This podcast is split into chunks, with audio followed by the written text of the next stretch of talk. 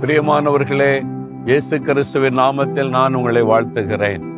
இந்த இடம் பார்த்தீங்களா எப்படி இருக்கு பார்த்தீங்களா ஒலிவமலைக்கும் இந்த எருசலேமனுடைய மதில் சுவருக்கு நடுவில் பட்டணத்துக்கு நடுவில் இதான் கெதரோன் பள்ளத்தாக்கு. வேதத்தில் வாசிக்கிறனால இயேசு கிறிஸ்து கெதரோன் பள்ளத்தாக்கை கடந்து கெசமனை தோட்டத்திற்கு வந்தார் என்று. கெதரோன் என்கிற ஒரு சிறிய ஆறு இதில் ஓடி இருக்கிறாரு பழையற்பாட்டு காலத்தில் வாசிக்கும் பொழுது கெதரோன் பள்ளத்தாக்கு இருந்த இடத்துல ஆறு ஓடின இடம். இப்பொழுது அதெல்லாம் இல்லை. ஆனால் இந்த பகுதியில் தான் பாருங்க அப்சுலமுடைய கல்லறை இருக்கிறாரு அப்சலோம் அடக்கமணப்பட்ட இடம் கல்லறை இருக்கிறாரு இந்த நாளில் ஆண்டவர் உங்களுக்கு என்ன வசனம் சொல்றார் தெரியுமா? நீதிமொழிகள் ஒன்பதாம் அதிகார பதினோராம் வசனம்.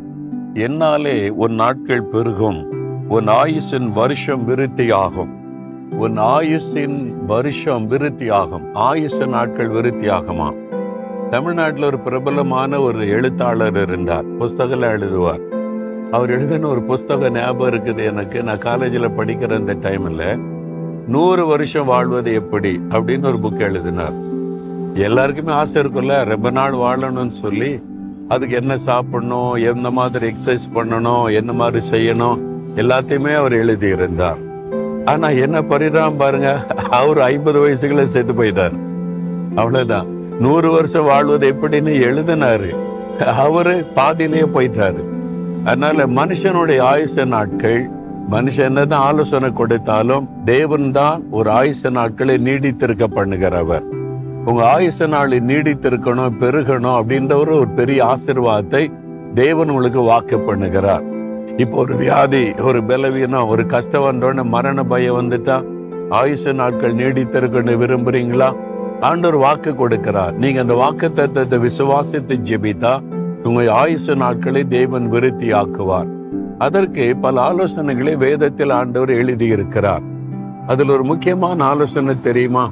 எபேஷர் ஆராதிகார ரெண்டாம் வசனத்துல பைபிள்ல வாசித்தீங்கன்னா உன்னுடைய ஆயுசு நாட்கள் நீடித்திருக்கும்படி உன் தாயையும் தகப்பனை கனம் பண்ணுவாயாக என்ன ஆண்டு சொல்லியிருக்கிறார்.